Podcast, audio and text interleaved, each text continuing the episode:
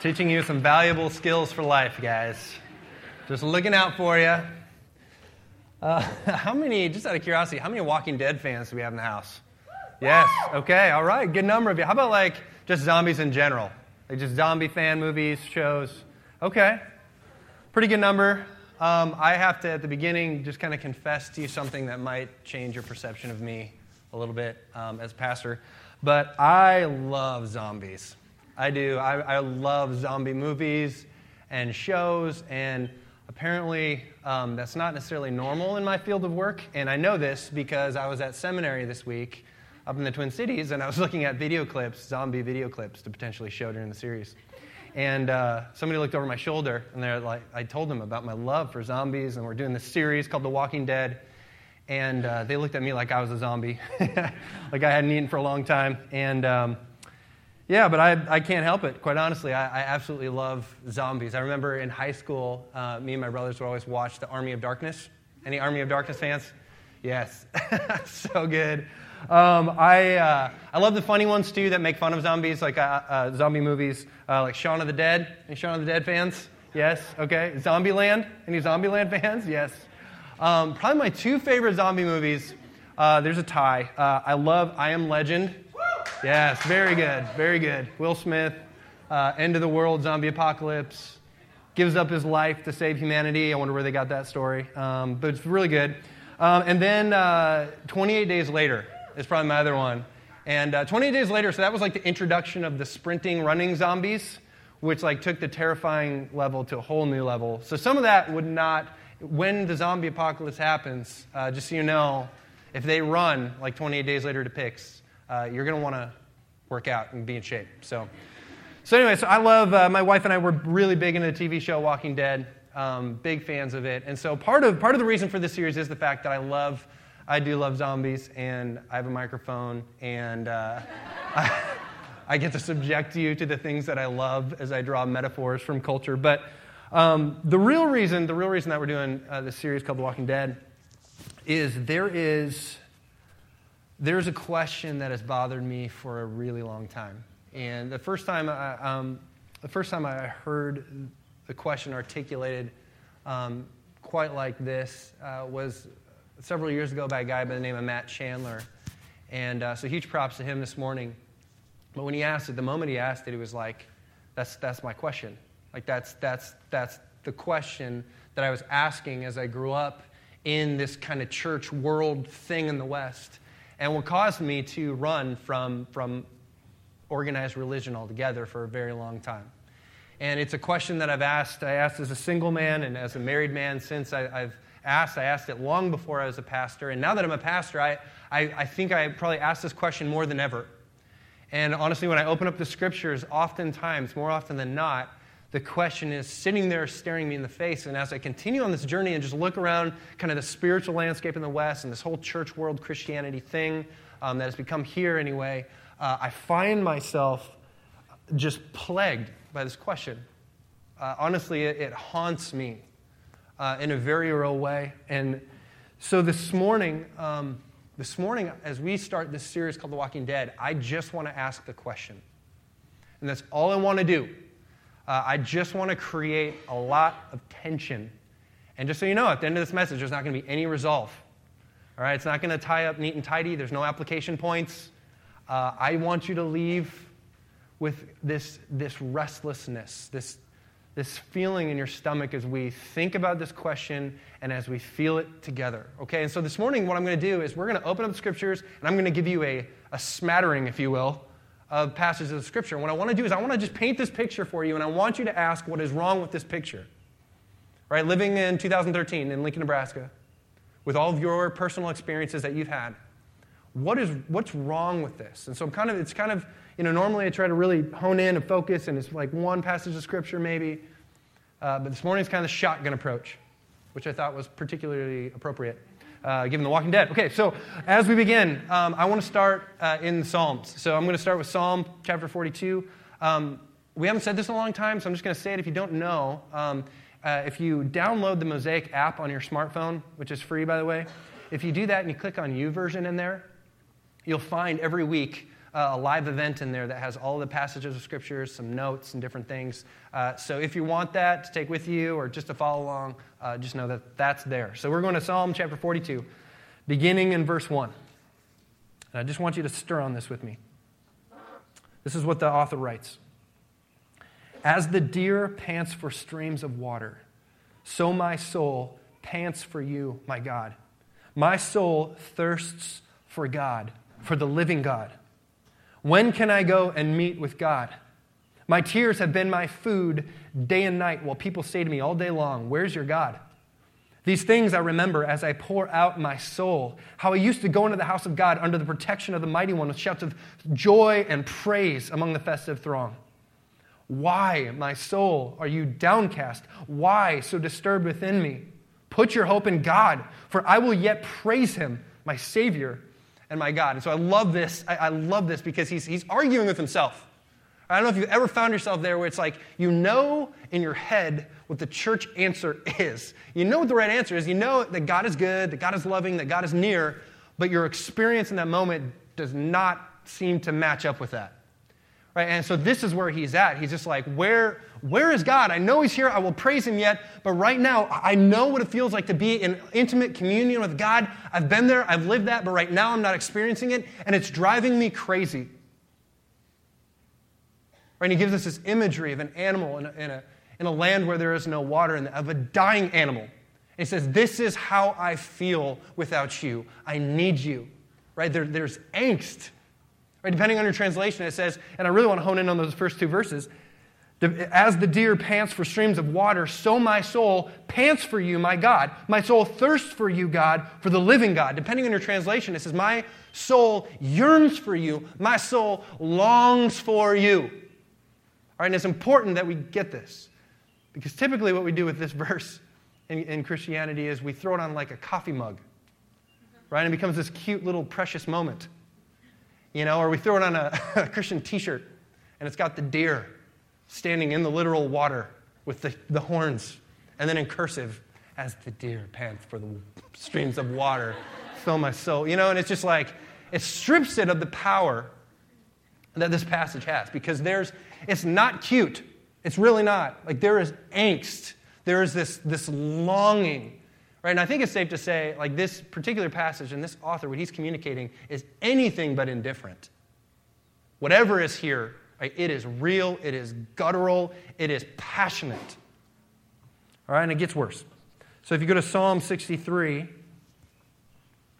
says this. It says, You, God, are my God. Earnestly I seek you. I thirst for you. My whole being longs for you in a dry and parched land where there is no water. I've seen you in the sanctuary and beheld your power and your glory. Because your love is better than life, my lips will glorify you. I will praise you as long as I live, and in your name I will lift up my hands. I will be fully satisfied as with the richest of foods, and with singing lips my mouth will praise you. On my bed I remember you. I think of you through the watches of the night, because you are my help. I sing in the shadow of your wings. I cling to you. Your right hand upholds me. All right, now this is, this is an interesting text, okay? So follow me on this one. When, you, when there's certain texts throughout the scriptures where people encounter God in a powerful way and they react in, in different ways. All right, so sometimes there's the, this reverence, right? So, like Isaiah encounters God in this powerful way, he falls down on his face and he says, Woe is me, for I have seen the king, and I am a man of unclean lips, right? So there's like this reverent just worship response to God. Right? And then there's other passages of Scripture where there's like this camaraderie between that man or that woman and God, like almost like this friendship. Right? But whatever this is, it's more than that. Right? It's more than that. I'll give you an example of what I mean. Like guys don't talk to each other like this. All right, Ross was here first service, one of my good friends. Right, when I see Ross, I go up, I say, "Hey, how's it going, bro? How's the rest of your week? You know, how was Sam's graduation?"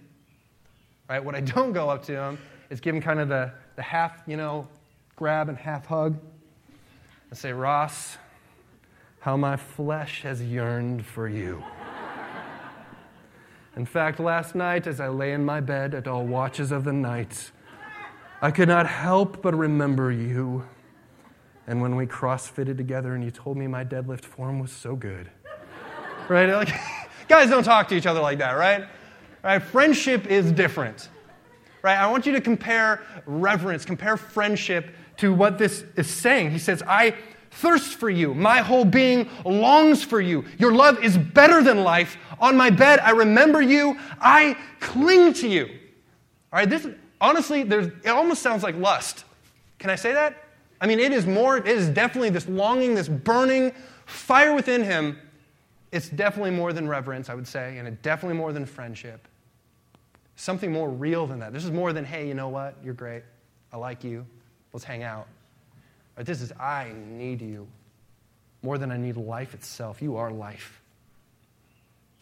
Go to Habakkuk chapter 3. If you have a Bible, good luck finding it. Um, and this is what he says. And we could go, by the way, go to almost any book of the Bible. You could almost just pick a book because this is everywhere. And this is what it says, and this is this is this is powerful. This messes with me a little bit. It says, even though the fig trees have no blossoms and there are no grapes on the vines, even though the olive crop fails and the fields lie empty and barren, even though the flocks die in the fields and the cattle barns are empty, yet I will rejoice the Lord. I will be joyful in the God of my salvation. The sovereign Lord is my strength. He makes me as sure footed as the deer able to tread upon the heights. All right, now this one messes with me a little bit. Right, because what he's saying is like, no matter what happens, no matter how bad life gets, I can't help but praise you. Right, so even when business is going really well, I praise you. And when business is non existent and the money's not there and we're struggling to survive, I praise you, God. Right? Whether my marriage is great, movie esque, and the romance is just flowing, or whether we're fighting just to keep it together, God, I can't help but praise you. Man, how different is this, guys, than what I see when I look around? It says, No matter what happens to me, whether I live to be 90 years old and die a wealthy man with a healthy 401k, or whether I die of cancer at age 33, I, I, I can't help but praise you, God. And there are so many more that we could look at. But we'll just go to uh, Philippians in the New Testament, hopping over to the New Testament, Philippians chapter 3. And this is Paul, and he says this beginning in verse 8. He says, What is more, I consider everything a loss because of the surpassing worth of knowing Christ, Jesus my Lord, for whose sake I have lost all things, and I consider them garbage that I may gain Christ and be found in him not having a righteousness of my own that comes from the law, but that which is through faith in Christ, the righteousness that comes from God on the basis of faith. I want to know Christ. Yes, to know the power of his resurrection and participation in his sufferings, becoming like him, even in his death. Whew, I mean, you, this is Paul. Okay, so if you've been around like church world for a while, right, you know that this is the guy who wrote 75% of the New Testament. All right, so we're talking about a guy through God work a guy who, through whom God worked in a way that's hard for us even to imagine. This is a guy who would go into a city like Ephesus and he'd start preaching, and given enough time, the culture of the city would actually start to change. The socioeconomic landscape of that city would start to change as people responded to the gospel. I've never done that. Not even close. Right? This is a guy who, who people, we were told, would actually clamor to just touch his handkerchief because there was healing power in that. I don't carry a handkerchief, but people don't come to me like that, you know? And, and, and there's, he's saying, I want to know God more than I do. Right? It's almost greedy. You know, it's like, hey, if I could just have a fraction of that, I feel like I could die a happy man. And he's like, it's not enough. I need you. I want you. I want to know more of you. Right? There's a, a passion and, and, a life that. Uh, I think is hard for us even to begin to imagine, but I hope you're starting to see a picture here. So we see as we look throughout the scriptures, this, this is everywhere, by the way. Just open up the Bible and just start reading, and you're going to find men and women who are characterized by this, this life and this passion that's all consuming, whatever the cost, love of the Lord. But we also find this in history too, so I want to read some dead guys for you. Um, so starting with uh, Augustine. Uh, and it's Augustine, not Augustine, which I learned in seminary this week. because um, I said Augustine, and a pretentious person said it's Augustine. It's, uh, it's like, I, I hate you. Um, so why? Why do you gotta, even got to do that? Um, so if you're ever around seminary people, Augustine it is, just so you know. So this is, uh, this is Augustine. He says, How sweet all at once it was for me to be rid of those fruitless joys which I had once feared to lose. You drove them from me, you who are the true, the sovereign joy. You drove them from me and took their place. You are sweeter than all pleasures. Though not to flesh and blood, you outshine all light, yet are hidden deeper than any secrets in our heart. You who surpass all honor, though not in the eyes of men who see all honor in themselves. O Lord, my God, my light, my wealth, my salvation, you who are sweeter than all pleasures. I love this. I guess Augustine takes this sip of the best wine and he says, That's good, but you are better. Right? Who has sex and says, That was great, but Jesus, you're better. Right? Who had wealth and says, You know what? Yeah, Jesus, you're way better. Says, You are better than all pleasures, sweeter than all pleasures. Charles Spurgeon, one of the arguably one of the greatest preachers of all time, said this. He said, I thank thee that this, which is a necessity of my new life in Christ, is also its greatest delight. So I do at this hour feast on thee. Uh, one of the greatest Christian classics uh, is a book by the name of uh, Pilgrim's Progress. And you'll have to fact check this, but I've been told it's the second most read book uh, after the Bible. And it was uh, of it, George Whitefield, he said that the book, when he read it, it smelled of lust and prison.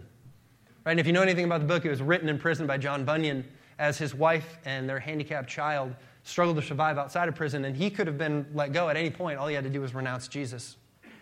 But he couldn't, and he wouldn't. And so he wrote this book called Pilgrim's Progress. And, and of it, uh, I love George Whitefield. He reads it, and he's like, smells like lust in prison. John Owen said, Oh, to behold the glory of Christ. Herein would I live, herein would I die, herein would I dwell in my thoughts and affections until all things below become unto me a dead and deformed thing, no way suitable for affectionate embraces. And the best and most disturbing uh, quote is from a, a guy named Brother Lawrence, who was a 16th century monk and uh, he wrote a book called The Practice of Presence, which you can actually buy on Amazon, small little book.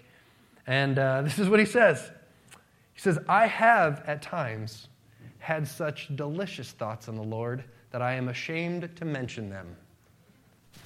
Like, I, I don't even know, like, what, how to categorize that, you know? I mean, you start throwing around the word delicious. Uh, I don't know. That, that's, I've, I've had lots of thoughts on the Lord. None of them would I describe as delicious. Um, but that's Him. Delicious thoughts on the Lord. I'm ashamed to mention them. So, what we see is as we open up the scriptures, we see this, this picture, this steady stream of men and women who had this angst, who had this restlessness, this just unquenchable fire, this consuming passion. And we, not only do we see it in the Bible, but we see it throughout history, okay? And then we also see it in creation. And, and the scriptures talk about this, and this is just so big for us. And I'm not going to say too much on this because we're going to talk a little bit about this here in this series. But in, in Romans chapter 8, this will be the last place I go. In Romans chapter 8, beginning in verse 19, this is what it says. It says, For the creation waits with eager longing for the revealing of the sons of God. For the creation was subjected to futility, not willingly, but because of him who subjected it, in hope that the creation itself will be set free from its bondage to decay and obtain the freedom of the glory in the children of God.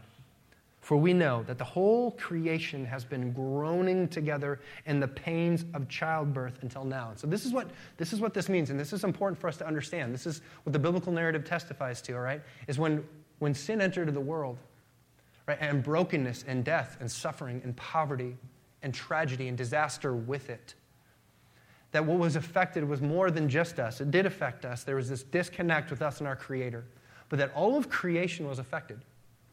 And that all of creation feels it. And so every mountain and every tree and every star and every animal has this collective memory, this thing inside of them that tells them, that remembers that this is not how it was meant to be.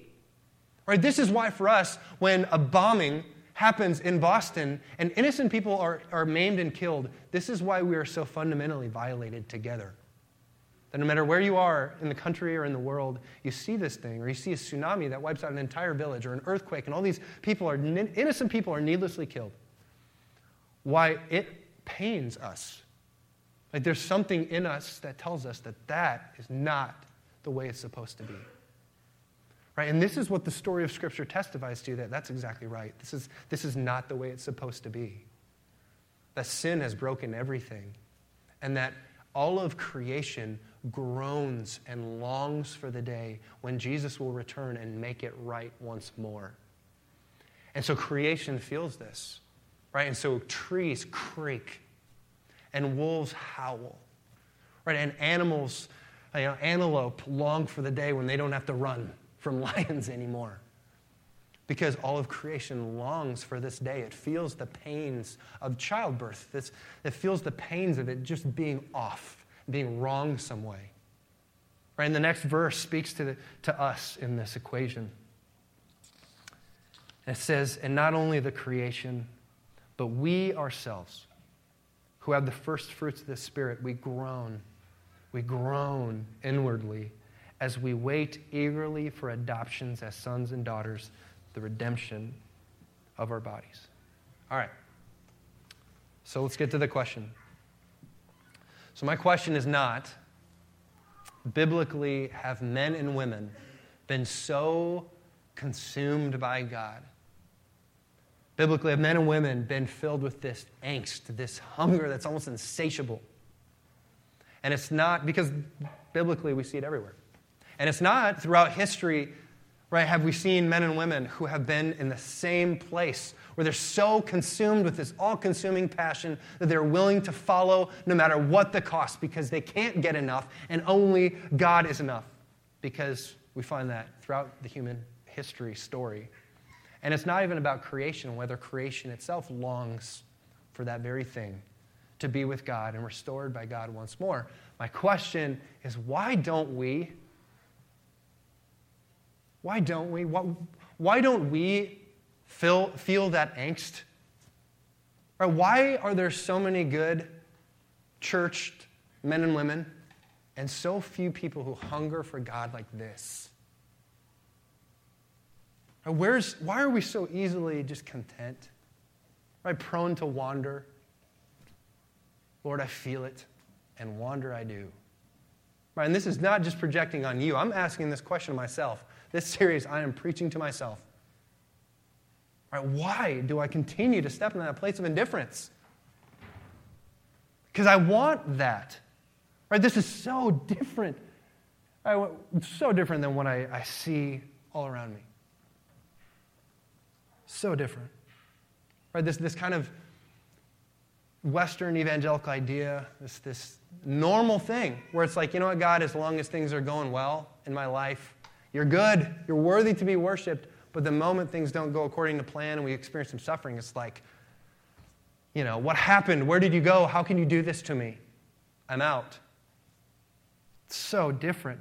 Right? Because I look at these men and these women, and they know a freedom and a life that most days I have yet to find. Right? Like Moses.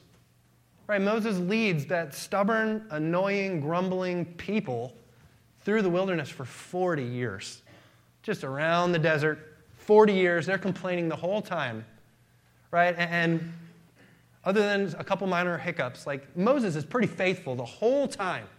And after 40 years of trying to do the right thing and to serve God and to be God's man, they finally get to the, the brink of the promised land, and God leads them up on the mountain and says, Isn't it beautiful? You're going to die right here. Right? It's like he brings them up there. It's like, is it not as I described it? Milk and honey and abundance of resources? And Moses says, Indeed, yes, finally. God says, Yeah, but we're going to bury you right here. And he's like, What? Are you kidding me? Right? It's like God just says this was your role to bring them to this place. And Moses' response, essentially, all right, let's go home. So different. Right? Or, or how about Jeremiah? It's like everything, every time he, he does the right thing, it's like he gets beat up, stripped naked, and thrown in a ditch. You know, like, really? So the call might involve that. And yet he responded with faithfulness? Or how about Isaiah? Oh, poor Isaiah. Like God is like, okay, here's your job. You're going to preach your guts out, but nobody's going to listen. Right? And right after he like voluntary, like he volunteers. It's like, who will go for us? He's like, here I am, send me. God's like, all right, this is really going to suck. you know? And yet he does it. You know, I look at the disciples. We talked about this in the I Love My Church series. It's like they would go out and, and they're beaten and, and they're physically deformed for the rest of their life, the skin stripped off their backs, and they leave rejoicing because they were counted worthy of suffering for the name. I mean, come on now. How different is that? All right, here's, here's the problem. Okay, and here's the problem, all right? What's changed? Because God says that He's the same yesterday, today, and forever. So I don't think it's that God changed. So what's happened to us? How is your reality different from some of these people that we're describing? This, this is driving, this drives me crazy. Why? Right? Why is it that, you know, you look around the landscape just in the religious West, the Christian West, and it's like, I don't see the life that Jesus promised. When he said, I have come explicitly so that they might have life and have it to the full.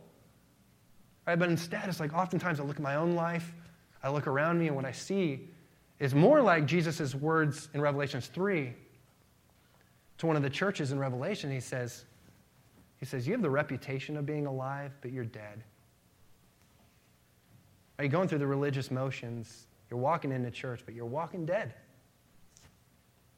There's no life there. And yet Jesus says, This is why I came.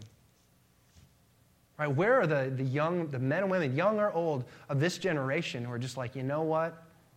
All chips in the middle.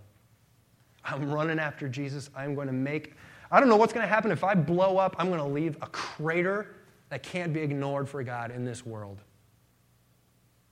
Come hell or high water, no matter what the cost, because Jesus is enough. Why? What's happened? Next week, I'm going to start bringing some ideas. That's all they are. But you got to wait till next week because you have to come back. Let's pray. Lord God, I just confess to you at the start of this series that this is not meant to be condemning or judgmental. I'm preaching to myself here. And I confess to you just how often and even how easily I wander into indifference. How often I cling to comfort when it seems that you call us to so much more. I want desperately for both myself and for this church to experience the life and the freedom that can only be found in you, no matter what the cost. So, Lord, I ask that just this week, I ask that you haunt us with this question and that you would open our eyes and our hearts to what you have for us because there is an answer.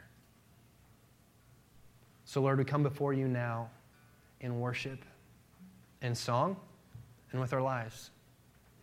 And we ask that you would continue to do with our lives what you will. Pray these things in your name. Amen.